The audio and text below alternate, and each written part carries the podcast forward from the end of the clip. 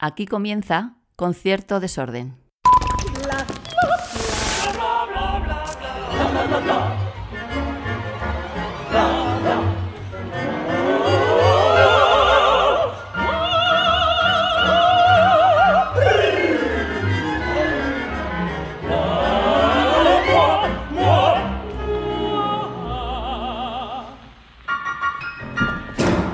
Ha llegado el momento, muchos lo estabais pidiendo. Barroco, barroco, queremos que habléis de barroco. Aquí estamos. Y además, capítulo 13, ya casi a mitad de temporada, y con una invitada que vais a decir siempre, es que no paras de traer sopranos, pero ¿cómo voy a dejar de traer sopranos si es que hay sopranos maravillosas en este país? ¿Cómo, no, cómo parar? ¿Cómo poder parar? Exagerado. Sabina Puertolas, ¿qué tal? Muy bien, muy contenta de estar aquí, de verdad. Yo, contento yo, a pesar de ser un capítulo 13. No sé si... No, no, además, al 13 a mí me da buena suerte. O sea, que he vivido en número 13, he ganado concursos cantando en el número 13 Ajá. y no, es un número que no me da mala suerte especialmente. Pero sí que hay Me una, gusta. Pero sí que hay una superstición ahí. Porque... Sí, pero bueno, igual que el gato negro, igual que. Pero no. Yo, por ejemplo, no paso por debajo de una escalera, Ujú. eh, me santiguo 50.000 veces porque voy añadiendo, con los años que llevo cantando, voy añadiendo, voy añadiendo y al final estoy media hora santiguándome para entrar en escena. Que tengo que empezar a ir para atrás. Una por cada una de las que... No, ya- es que voy, me pasan cosas y cuando voy solucionándolas me- y otra más, y otro santiguan más, y otro santiguan más. Y estoy desde, el- desde que salgo del camerino hasta entrar en el escenario estoy kiticlin, kiticlin. Pero el 13 no es eh, para mí. No es el caso de mala No, suerte. no, no, no. Aparte de, de santiguarse, ¿hay algún ritual que, que lleves adelante? Porque en la ópera hay, por ejemplo, eh, lo de los, buscar los clavos torcidos. No, sé no. si eso en el escenario. El vestirse de amarillo. Eso Eh, no, porque eh, cuando hacía conciertos con, con José Carreras, era, es- él es muy supersticioso, entonces decía lo del el color amarillo, pero mm, aparte que no tengo ningún vestido de cantar, yo creo que por eso que se me quedó aquí de no A- comprar amarillo. nada amarillo, pero no es un color que, que lleve yo, en- que tenga en mi, en mi armario. lo, ha- lo has desterrado. Sí, no, igual inconscientemente, ¿eh? En tu armario, que eh, para que no lo sepa, que muchos de vosotros no lo sabréis, pero el, estado de WhatsApp de Sabina Puertola es antes muerta que sencilla. Que digo yo, por algo será. No, bueno, yo no lo puse, lo puso mi marido cuando me hace muchos años, llevamos 22 años juntos, cuando salió la aplicación del WhatsApp, me lo puso, él me lo instaló y me puso ahí quedó antes muerta que sencilla. perpetuo. Creo que con zapatos de tacón y un vestido Sí, no sé qué. un pintalabios y más. Pero por algo será. No, bueno, pues porque yo, yo salgo a- a- al pan en tacones y con el y con el con los ojos pintados. Como debe ser. Claro, hombre, claro. Yo cuento que ayer fui al peluquero y lo hemos hablado antes. Y a Ram, hijo, es que el muchacho era nuevo y no me atrevía a decirle nada, pero me cambió la raya de lado y diciendo, ya verás tú, que mañana tengo que presentarme aquí delante de Sabina Puertolas, antes muerta que sencilla, y yo con la raya cambiada, que me hacen aquí el Estás perico. muy guapo. Gracias, es lo que estaba Dale enhorabuena, ya dicho, ya dale la enhorabuena al peluquero. Y muchos ánimos para seguir cambiando rayas. Ah, que cambiando de peluquero. Oye, hay mucho estereotipo sobre las sopranos hoy en día. Es que yo vivo un poco al margen de, de, de la ópera o, de la- o del núcleo operístico. Mm, Siempre lo he hecho, o sea, tengo mis amigos íntimos dentro de este mundo y después tengo mi núcleo duro, que es mi cuadrilla, y Ujú. que nadie es músico, soy yo la única que canta en las barbacoas, y cada uno se dedica a lo que Pero eso es lo más se sano, quiere quizá, dedicar. ¿no? Sí, sí. Eso hace que, que te limpies mucho de todo el estrés que conlleva los ensayos o las funciones y vayas limpia y vayas como una persona de a pie y normal. Yo te creo- quitas un poco el divismo y Sí, y el, y, el, y el- esto del el, el ecosistema que, que se ceba, digamos, el, el- ¿no? Se- es- Y, y el aparentar y el estar siempre perfecta y ser siempre gentil o siempre educada o siempre esta cosa de, de, mm, allí soy la Sabina de pueblo, pura y dura, con sus amigos, que le gusta cocinar, le gusta ser anfitriona y le gusta eh, Echa- hacer chistes, reírse echarse el y... Sí. echarse el rato. Sí. Yo he de decir que la gente que más, mm, cuando yo estoy que no puedo de trabajo y de todos vosotros, de, Es que somos duros, una conversación con nosotros es dura, porque solo hablamos de lo mismo. A ver cómo salimos de aquí. no, pero que a veces te cebas mucho, ¿no? De, que es maravilloso tu trabajo y, tu y bueno y, lo que, y el oficio, porque yo distingo entre lo que es el, trabajo del oficio. Luego además tú, vosotros, eh, tenéis el trabajo, el oficio y el arte, que, que ya es sumarle mucho. Y poder hablar con alguien de otra cosa, eh, con un colega de toda la vida, que- que además... Claro, es que pasamos muchas horas dentro de los teatros. No solamente dentro de los teatros, sino que ya venimos con horas que hemos echado en casa Mm. aprendiéndonos y metiéndonos en el personaje y aprendiéndonos de memoria eh, las obras que tenemos que interpretar. Entonces, cuando están estos momentos con mi cuadrilla, que no hablo de nada de música, para mí es me limpia la mente y lo necesito además, lo busco y lo necesito. Y el que te hable de música fuera de la cuadrilla, ya está. No, hombre, siempre está. Oye, ¿cuándo tienes que cantar? Oye, ¿cuándo, cuándo es lo próximo? Oye, ¿cuándo te vamos a ir a ver? No, decirme qué buenas están estas patatas o qué buenos está este me echa- cordero. me echa aquí pero no me habléis de... Oye, eh, te he visto ahora por, eh, por redes del Real con muchos papeles. Ay, y- yo soy Doña Papeles. Eh, pero eso de siempre, yo creo que de- en mis partituras tengo eh, con mis anotaciones eh, sobre los movimientos, sobre mm, eh, los personajes, cada, cada director de escena quiere una dirección de personaje diferente, incluso notas musicales, notas de coaching del, del idioma, y lo guardo todo. Tengo muchísimos papeles, de verdad que soy Doña Papeles. Que acabas teniendo una habitación para los papeles. Sí, yo trabajo las partituras, no, no, pero es que tengo muchísimos. no te de cada en producción. casa. A mí me mira muy mal en casa cuando traigo más papeles. No, a mí me miman mucho en casa. mucho. Amiga. Yo tengo mucha esa. suerte. Bueno, a ver, yo también tengo suerte, ¿eh? Que no me... Después de 12 años no voy a decir otra cosa. tengo mucha suerte, pero los papeles sin, sin sitio... Mi casa se llama Villa Sabina, o sea que con eso te digo Pues todo. ya está Yo dicho, estoy- ya está dicho todo, Yo, tengo muy- yo, yo estoy muy bien. Pues haces muy bien, te lo digo.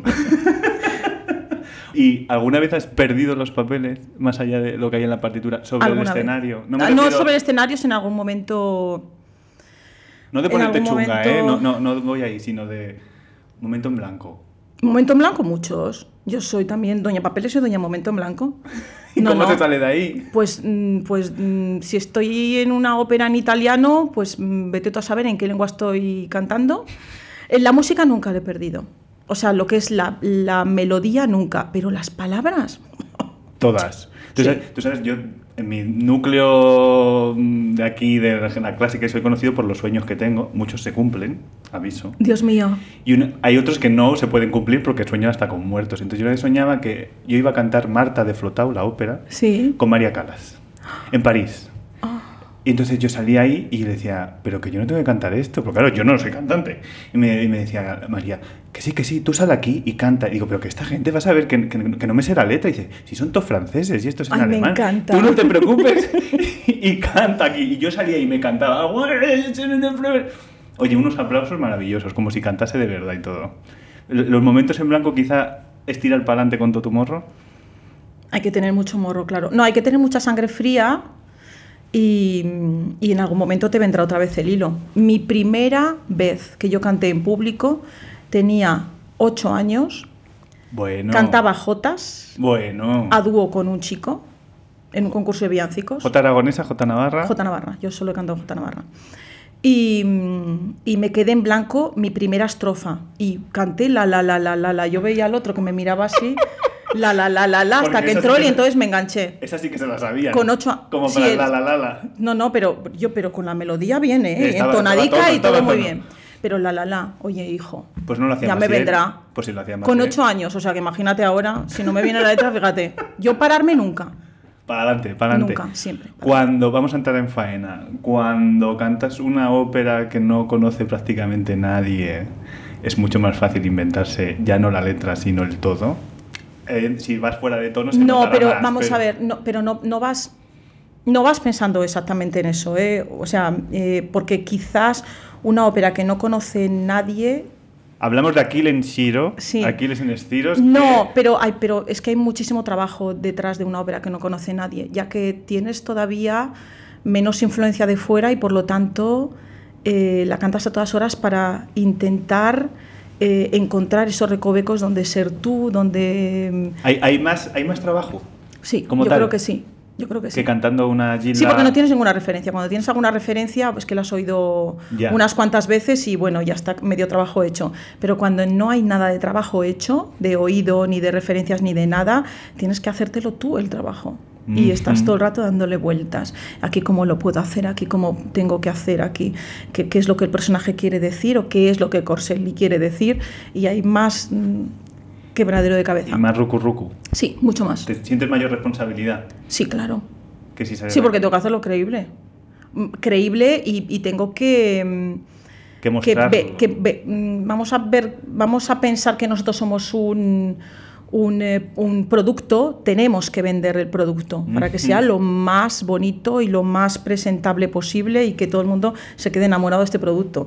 Ya llevamos, ya llevamos un trabajo de hace tres años. Claro, más claro, El de voy. este año, imagínate, o sea, estamos, llevamos haciendo filas varios días. es que, es que mm. Oye, ant- antes de entrar a que me cuentes cómo es este producto, cómo lo estáis haciendo de bonito, ¿cuánta de emoción hay? Porque Aquiles se iba a hacer Sí. en 2020 y justo vino la pandemia, justo vino el confinamiento y, mm, por ejemplo, Fra- Franco Fagioli me contaba el otro día que él una tarde de ensayo que ya estabais prácticamente con el, bueno, ensayo completo ya, con vestuario, Sí, con todo, sí.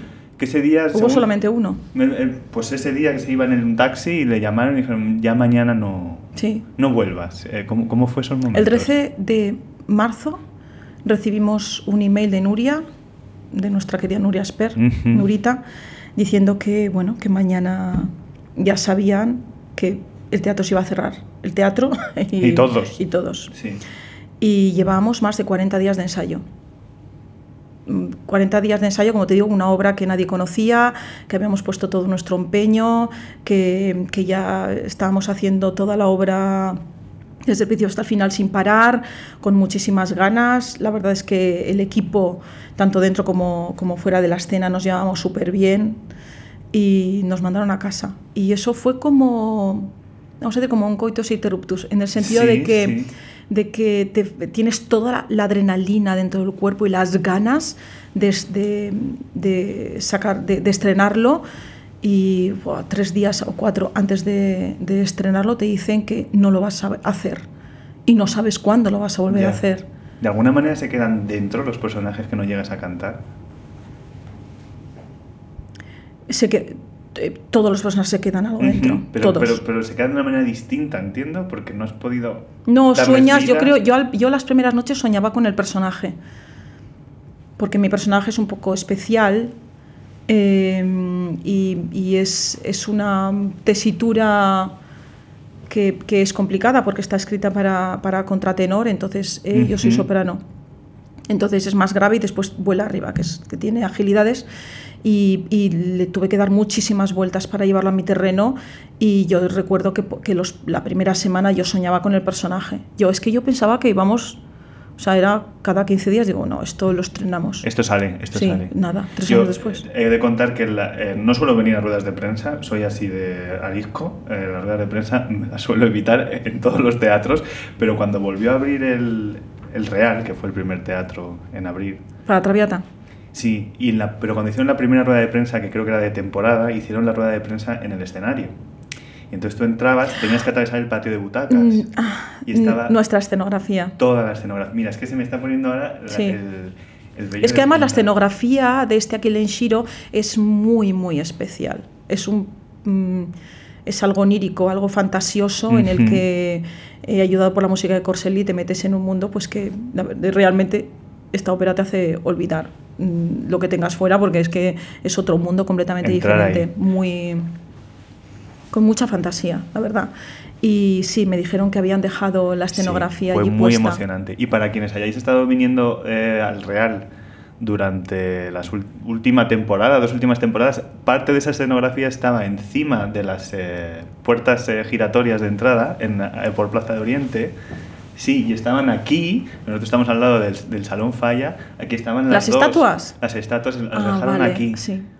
Y era, era, bueno, era muy bonito ver y saber esa referencia y pensar, bueno, a ver si algún día, bueno, pues algún día ha llegado. Claro, es que todos teníamos mucho, mucho empeño en sacar adelante el proyecto, porque aparte de ser una partitura que nos había hecho, que, mm, que era para los esposalicios de una infanta, Sí. eh, se fue escrita en 1744, no se había vuelto a hacer, entonces era, era muy interesante para nosotros eh, sacarla, que el, que el público lo viera y que, y que mm, viera por primera vez esta obra de arte. Y es un mundo muy interesante, el- ya, ya musicológicamente hablando, de, pues, de toda esa corte de, italia- de músicos italianos Sí, que que venían a- vinieron a, la aquí, sí, corte sí. o a la villa de Madrid. De hecho, Corselli fue maestro Claro, de Corselli o el mismo Boccherini, que es eh, muy conocido, eh, que vivió aquí en Hmm. Madrid. Y luego hay zarzuelas, italianas y zarzuelas de italianos, de cuyo nombre no me voy a acordar ahora, que se llaman, por ejemplo, las Amazonas de España. Eh, quiero decir que hay cosas súper chulas eh, de italianos que venían para acá y es un universo... Hmm. Sí, pero aunque sean italianos, están No, escritos claro. dentro de la corte y hay que sacarlos adelante, o hay que sacarlos a la Exacto, luz. esa recuperación es muy porque se hicieron aquí, Eso con es. influencias también nuestras. Eso es. Y, y al final dices, pues mira, si nosotros Sí. íbamos, íbamos para la zarzuela o íbamos para nuestra propia ópera, pero no hacemos más que mirar a Italia, pues ¿cómo no vamos a recuperar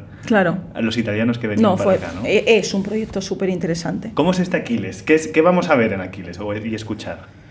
Y tu Eh, personaje, que me lo he apuntado porque tiene un nombre... Teagene. Teagene, Teagene, de toda la vida. Bueno, Teagene es un chico que, que viene a casarse con eh, Deidamia, que es la hija de Licomede, y que Deidamia está muy junta o siempre está al lado una chica que se me hace un poco rara, pero es una chica y yo digo, yo voy a por Deidamia, pero oye, esta pirra, se llama pirra, Pirra, pues Pirra. lo lleva un poco en el nombre. Pirla, Pirra.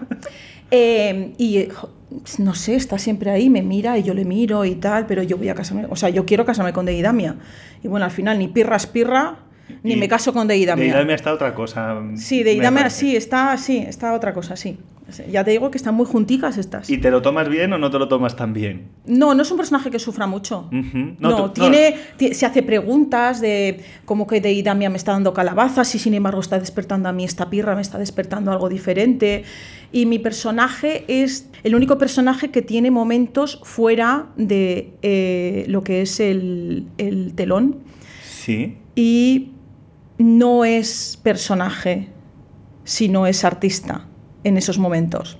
Ajá, desarrolla, por favor. No, no voy a desarrollar más.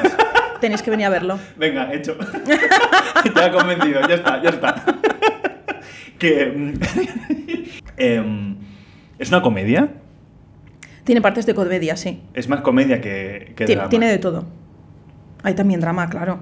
Mm, hay personajes que sí que, que sufren esta incertidumbre de, de no poder hacer lo que quisiera su corazón. Yo también hay un, algún momento que, que estoy un poco mm, descompuesta porque no sé Sí, es un para dónde proceso, tirar. es un proceso. Sí, pero también tiene mucha parte cómica. Date cuenta que hay, eh, o sea, que, que pirra no es pirra.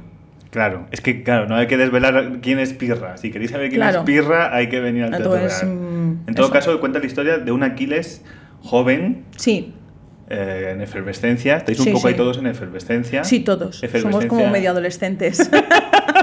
La efervescencia barroca, que es muy buena, sí. supongo. Es, eh, musicalmente además es muy interesante, aparte de que la, la dirección de escena de Marianne Clement es maravillosa y trabajar con ella es un placer, una maravilla, eh, hace muy, muy, muy buen ambiente, bueno, lo hemos disfrutado muchísimo todos Oye, en el y barroco. hemos aprendido. ¿En el barroco es más libre?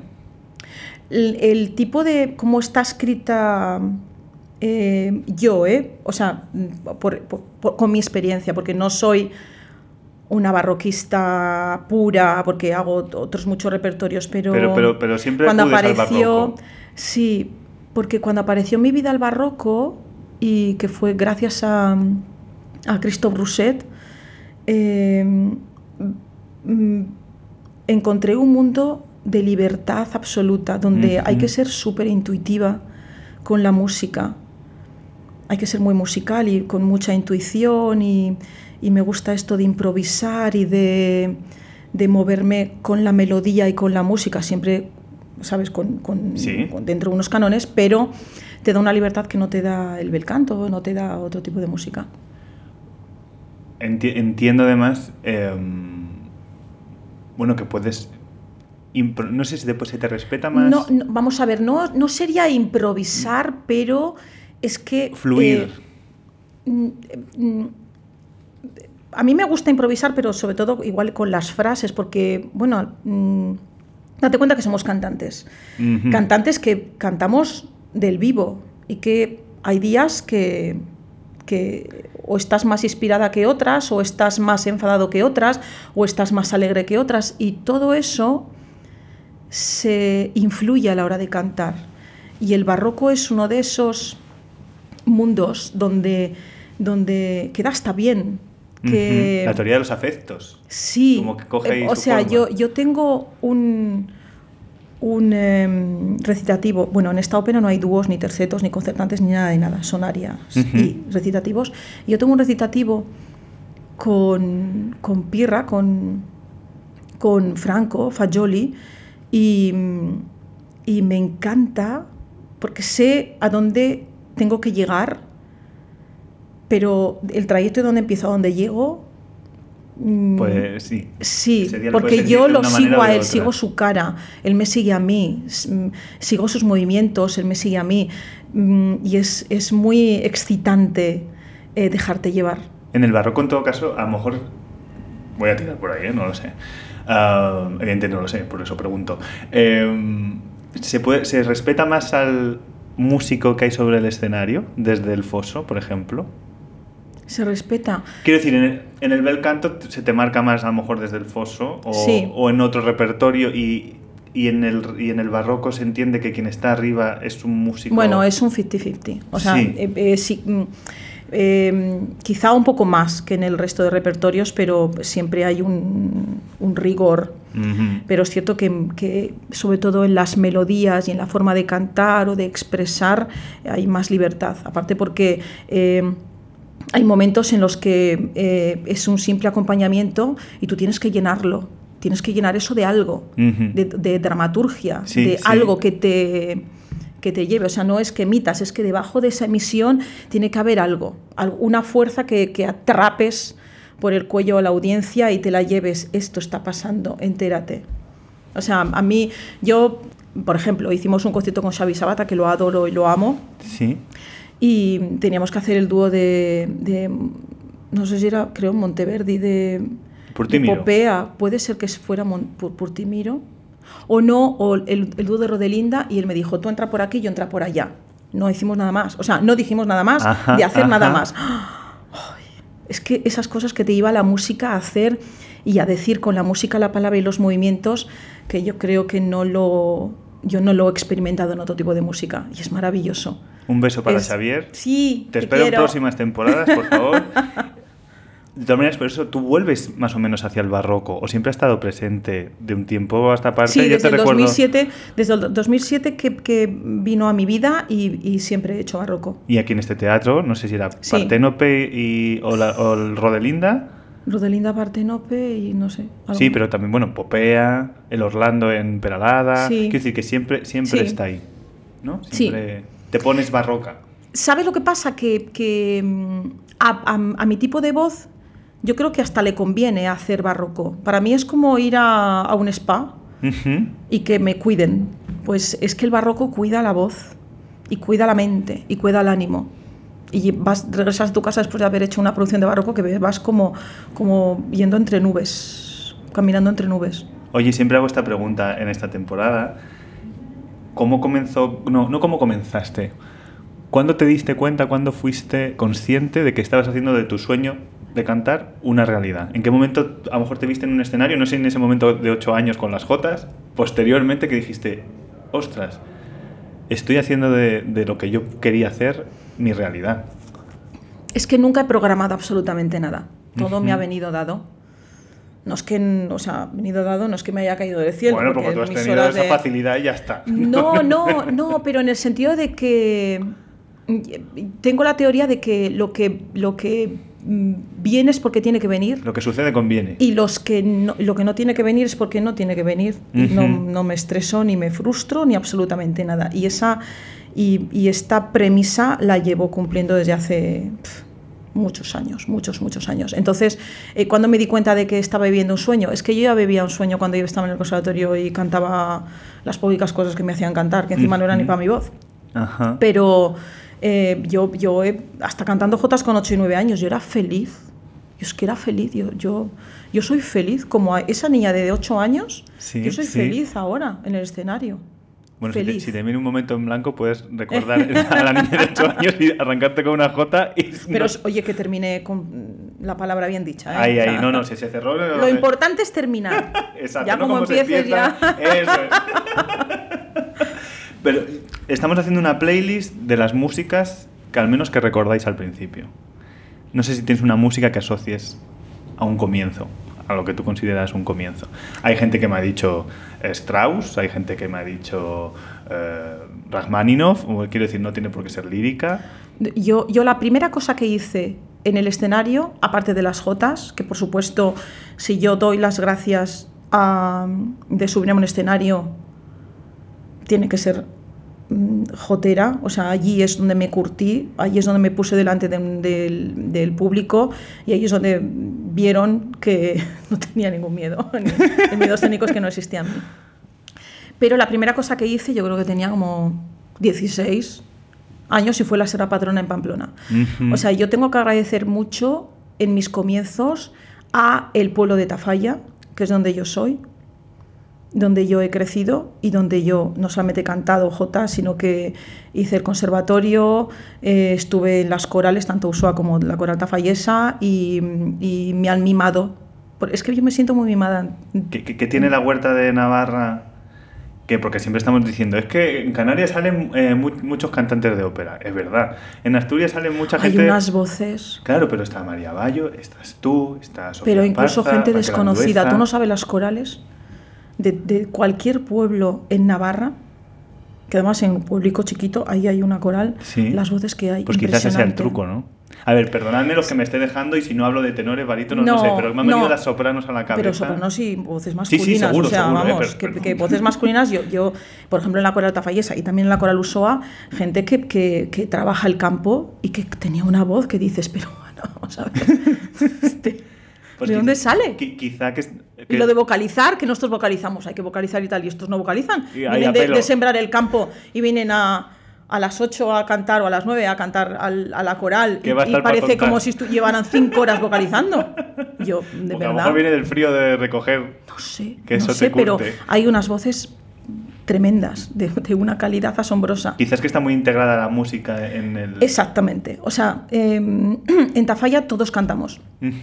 O sea, lo que yo, o sea, te imagino en, en Estella o en Tudela también cantan, pero Sí. yo lo que he vivido es que, empezando por las monjas de la cruz, que es donde yo, yo empecé a estudiar, es que todos cantábamos. Si es que cuando estábamos los sábados, que estábamos las amigas, la cuadrilla, eh, después de cenar, empezábamos a cantar, si es que nuestras sobremesas eran de horas. Y todos cantábamos, bien o mal, pero todos teníamos que cantar. Hombre, porque si no, mm, el que no canta... de- No, pero "Madre es que mía". todos, o sea, en, en todo, ¿sabes? Quien Sí, no tiene sí. una guitarra, sino con la botella de anís, Ricky Ricky. El típico amigo no de la con el- guitarra. ¿eh? Es- y con y el acordeón. Bueno, bueno, se porque acaba hasta un saxofón. No, sofisticados, no, sí, no. eh, organizamos una fiesta en cero coma. Oye, más allá de la música clásica, que esta es otra pregunta que hago mucho esta temporada, aunque ya lo estoy intuyendo, ¿qué te da la vida más allá de la música clásica? Me lo has dicho desde el minuto uno. A mí me, me- la, o sea, fuera de la música. Sí. Bueno, que si me dices, es que mira, a mí me, me priva el heavy. Yo salgo de aquí y... Pero musicalmente hablando, No, yo te hablo de cualquier cosa. no, a, mí, a me mí me gusta mucho cocinar. Me gusta mucho. Antes era una experta en sitios donde hacían cocina hecha para llevarla a casa. Una experta. Pero vamos, te sabía decir dónde estaba el mejor arroz con bogavante o, el- o sea, Las croquetas, lo que croquetas, fuese. lo que fuese.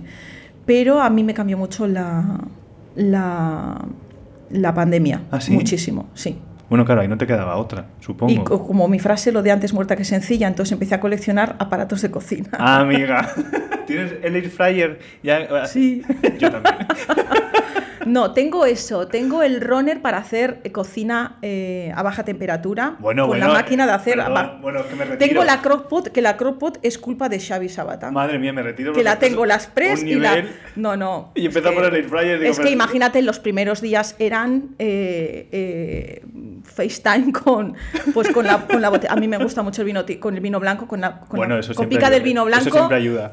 Con la copica del vino blanco, pataticas fritas y hablando, oye, ¿qué vas a hacer mañana? Pues no, ¿qué, qué puedo comprar? No sé qué. No, pues en Amazon, la crockpot, no sé qué, y ahí empezamos a, Es que eso es a que cocinar. Hubo una vida que sí que descubrimos en aquel tiempo. Completamente. Se, se paró otra, Sí. pero yo, yo, yo el único momento que he engordado es estando de, de confinamiento. Mira, que hablábamos antes de, en el confinamiento, yo engordé. No, no había harina, no había pipas, no había, pero yo todo lo que pasaba por delante. No, yo compré kilos y kilos de harina. Ah, fuiste tú, entonces. Sí, fui yo.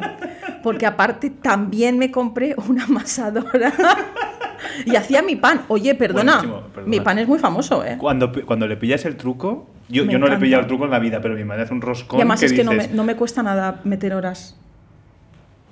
Y ahora ya no vuelves Y además canto mientras cocino. Bueno, Estoy pues ensayando. todo, pues está, sí, sí, no, no. Pero me relaja muchísimo. Ya no, ya no hace tienes la feliz. necesidad de ir a buscar la comida preparada. Bueno, imagino no, que en el día a no, día a lo hace- mejor sí. Pues hace tres, o- tres años que no voy. ¿En serio? A Mallorca, sí, sí. Oye, sí, que si estás por aquí mm, y te pilla el gusanillo de que quieres cocinar y no puedes, yo tengo ahí un piso en la Gran Ah, Vía, mi, mu- mi mujer y yo te invitamos cuando quieras. Solo llegamos al air fryer, pero, pero algo se puede Yo inventar. encantada. La verdad es que me gusta mucho, mucho. Vaya traco que le acabo de hacer.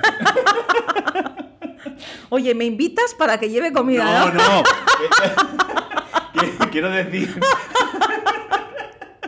Tú Oye, no, venir, yo voy, ¿eh? Yo puedo hacer una merienda. llevo No sé. Las patas de cordero lechar que las hago muy buenas. Bien, bien. eh, eh, ¿Cuándo? ¿Qué día? ¿Ahora? eh, te vas a librar porque soy vegetariano, pero si ¡Ah, no. mierda! No, eso, bueno, vale, ok. No, bueno, unas alcachofas siempre se pueden hacer, ¿no? Confitadas, ¿sí? La crockpot. Pero mi, mo- mi- sí, eso, es, no sé ni lo que es, la crockpot, o sea, no lo he visto ni en Masterchef, no han sacado eso. O sea, en Masterchef te sacan las hierbas, el, el, el ron y tal, pero la crockpot no, no he llegado, me ha sonado a coreano. Es una máquina americana que No. hace como muy a baja bueno, es tan a baja temperatura que a lo mejor es yo creo el último cocido que he hecho eran ocho horas Ocho horas, un, Sí. pero un cocido te y a una un sopa un o un caldo de, de huesos 24 horas Como un ramen, que hacen el, el- el- que tardan 24 horas en cocer sí el, el así este pero es japonés. porque es tú puedes tocar incluso la, la cazuela porque es, es, eh, no calienta casi nada Que eso te chupa mucho gas, no estamos ya para... Que no, al revés. No, no, no, no. Oye, no, no es. eh, que, que tú lo, es, es eléctrica, es cierto. Ah, pero bueno. que es menos electricidad de la que gastarías poniendo. eh, yo qué sé, un- una cocina de estas de inducción o alguna cosa de esas. Mucho Amiga. menos. Lo mismo antes de que salga este episodio ya tenemos la crockpot en casa. No, pues es un Ahora mundo. bueno, sí, sí, descubriremos, descubriré- descubriremos por ahí. Eh, yo es que el mundo de la cocina, sí me, me gusta cocinar. Pero A mí me gusta cocinar, comer y beber. Pues lo tienes todo, ya está. A mí es que lo que me cansa es pensar el- en qué cocino. Porque- Ay, pero eso, pues cómprate un libro de cocina o No, en pero es que internet. el libro de Instagram cocina está lleno de no. Instagramers con, con recetas. A mí me encantan los libros de cocina. De hecho, mi, mi hermano me ha regalado uno de cocina japonesa ahora por... Bueno, Pues me han traído pues- los reyes.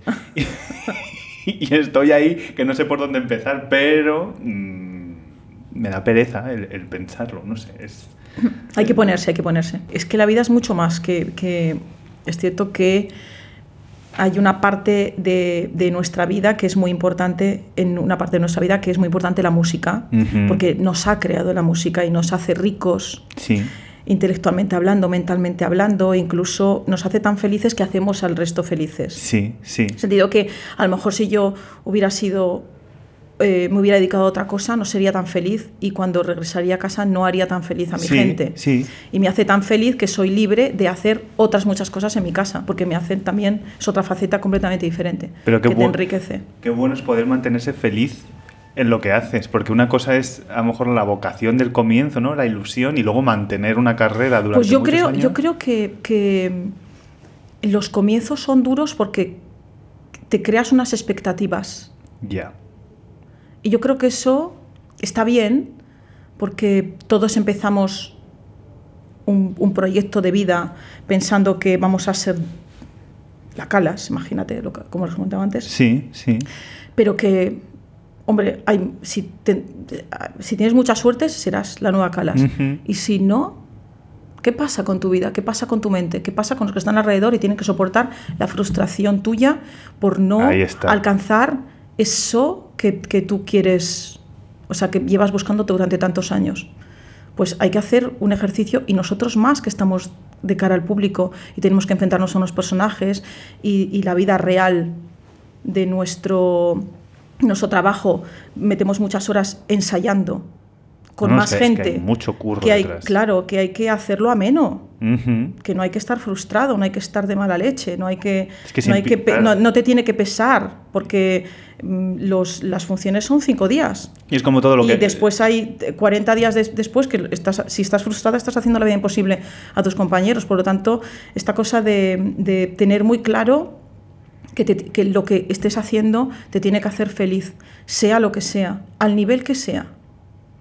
Tienes que ser feliz y tienes que ser consciente de que a lo mejor no estás destinado a llegar a, a ese sitio donde hace 15 años querías llegar. Claro, aprender del presente que estás teniendo. Evidentemente, ¿no? no, vivir el presente. Sí, sí, y aprender de Sí, él, pero sin... y que te haga feliz, Os es lo he que- dicho así, es muy fácil. En ella, yo, mm, a mí reconozco que eso me cuesta más a veces. No, no el pensar en quiero llegar, quiero ser, porque eso no lo he tenido... Lo tenía cuando estudiaba políticas, que quería ser algo de decir, voy a ser alcalde de, de- de esta ciudad, ¿no? Pero pronto dices, en realidad la vida son cosas mucho más pequeñas. Wow, pero muchísimo más pequeñas.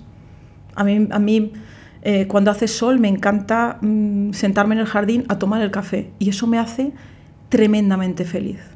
Tremendamente Yo ahí estoy contigo. Y, y- y es eso, que lo podemos estar recibiendo muchos a la vez. Y cada uno sentirlo de una manera y decir... Sí, Y es algo que es gratis, que está ahí, hasta Sí. que nos termina chicharrando a todos porque nos lo vamos a cargar todo. sí. Pero, Con protección solar, ¿eh? eh, bueno, sí, claro. Siempre responsabilidad Eso, solar, eso. por favor. Pero esas cositas pequeñas, sí. o yo qué sé, o cuando invito a gente el hacer una cosa con mucho mimo la primera vez y que te digan, ay, qué bueno está Sabina, es, oh, qué bien, Ya está. qué gozada, Sí. qué guay, qué guay. Sí, Bien. y el sentirte bien. recogida, rec- Sí. reconfortada en, Hmm. en esa conversación pequeñita. O, o, yo que sé, un rol que has trabajado mucho, mucho, mucho, mucho y que lo tienes cuesta arriba y que vas al escenario y que, no sé, por influjo divino estás súper... eh, súper bien de voz, eh, súper, mm, ¿sabes? Eh, Sí, sí. Y, y te sale bien esa noche, es como que te vas a casa y... Qué a "Ay, gusto me he quedado". Sí, pues mira, ya está. Pero hablas de eso y no del aplauso. Y te acaba de cambiar la, la cara así. Eh, eh, es que yo creo, eh, vamos a ver, yo soy de las que todo el mundo necesita aplauso, ¿eh? todos somos un poco así como que nos gusta Bueno, también, el sonido. entre otras cosas, para eso lo hacéis público. Porque lo que es hacéis. claro, pero, pero no, no busco ese aplauso, o sea, no hago las cosas para buscar ese aplauso, sino también para... Lo primero que, que busco en, un- en una ópera o en un proyecto es crecer yo. Necesito una dirección de escena que me lleve al límite, una dirección musical que me lleve al límite, aunque yo las pase canutas, pero que me haga crecer a mí me Sí, gusta. sí. Me gusta. Porque todo eso, esa mochila, me la llevo al siguiente proyecto y eso es... Y para algo servirá. Sí. Eh, pero no pero lo que quiero es también es pasármelo yo necesito pasármelo bien en el escenario y después si vengo recompensada por el público y la gente que está afuera y te da la enhorabuena y todos están contentos y todo bien el teatro está contento oh, está súper bien pero La cuadratura del círculo ya. sí pero no mi, mi- yo cuando empiezo una producción no no, no busco ya. eh, mm, el, el aplauso como tal, sino disfrutar, ostras, que todo salga bien, que todo esté, em, la voz esté bien, que, que todo fluya, que nos lo pasemos bien, que mis compañeros sean, estén todos bien. ¿Sabes? o sea, sí, no, sí. no quiero yo destacar, no, no. O sea, necesito que todos mis compañeros, si pasa algo, que pueda yo solucionarlo o ayudar a solucionarlo o dar ánimos cuando una persona está mal. Amigas y amigos, una soprano hablando, ¿eh? 2023. Esto es la realidad de hoy. No, no, que, que habla- hemos empezado hablando en la conversación de estereotipos Ah. y demás. Y, y- y sobre la soprano, que siempre se dicen, las divas, las No, sopranos. no, no, no. Pues bueno, aquí yo lo- tengo ah, mis momentos de divismo también, ¿eh? Pero como los tengo yo, los puede tener cualquiera, supongo, ¿no? Pero bueno, Que- si fuera también, no sé, que trabajaría en el Carrefour también. Sí, Claro, sí. ¿por qué no? Exacto. Pero eh, necesito que a mi alrededor esté la gente contenta. Entonces yo soy muy, muy de, de hacer bromas, de quejarme o de, de reír, o a lo mejor traigo, yo qué sé, unas chucherías a los técnicos o a los, a los regidores para... y- y me, me gusta tener a la gente contenta. Unas paletillas en el crockpot. Oye, pues hablando de las cosas pequeñas, con, la- con una cosa pequeña, pero que a mí me, eh, me tiene, no voy a decir obsesionado, pero venga, si lo digo, ya lo sabéis. Eh, una cosa pequeña que para mí da la vida y siempre pregunto, ¿qué es para ti el silencio y dónde lo encuentras? No puedo. ¿Encontrarlo No, o no definirlo? No, no, no puedo. No, es que no quiero silencio. No, no, no, no, no puedo, no puedo. Yo cocino con música o con películas, aunque no me esté, Aunque esté todo el rato dándole para atrás, porque no me entero. Aunque no las estés ni viendo. No, necesito run run. Necesito run run. Yo Des- yo soy muy activa y necesito run run. Desterrado, pero de vez- hecho, estoy en el jardín. Yo necesito a mi perro, a Duque por ahí ladrando, o, a- o los pajaricos cantando, o, o las segadoras de, los, de las casas de al lado. O un avión pasándole o por un avión encima. pasando por encima. Pero el silencio, quizá, bueno, ahora eh, dándole vueltas, ¿no? A lo Sí. mejor tengo miedo al silencio, no lo sé. Pero necesito, no hombre, ruido de heavy metal, ¿no? Pero necesito un, algo. Y porque es una sensación... Donde viaje, mi- mi- mis pensamientos tienen que viajar sobre algo y tiene que ser siempre no un ruido, algo. Y no es una sensación de, de que no, así no estás sola, el tener un ruido constante. Pregunto, ¿eh? No quiero yo hacer de psicoanálisis, pero aquí como cada uno tenemos nuestro background de por qué rechazamos o por qué buscamos siempre el silencio. No, bueno, quizá, bueno, igual, igual es porque sí me hace compañía. O sea, tengo que tener a, alguien que me esté hablando o algo. Claro, porque si me has dicho, me pongo una película, Sí, aunque sea para sí, no estar sí, viendo solamente para, para, sí.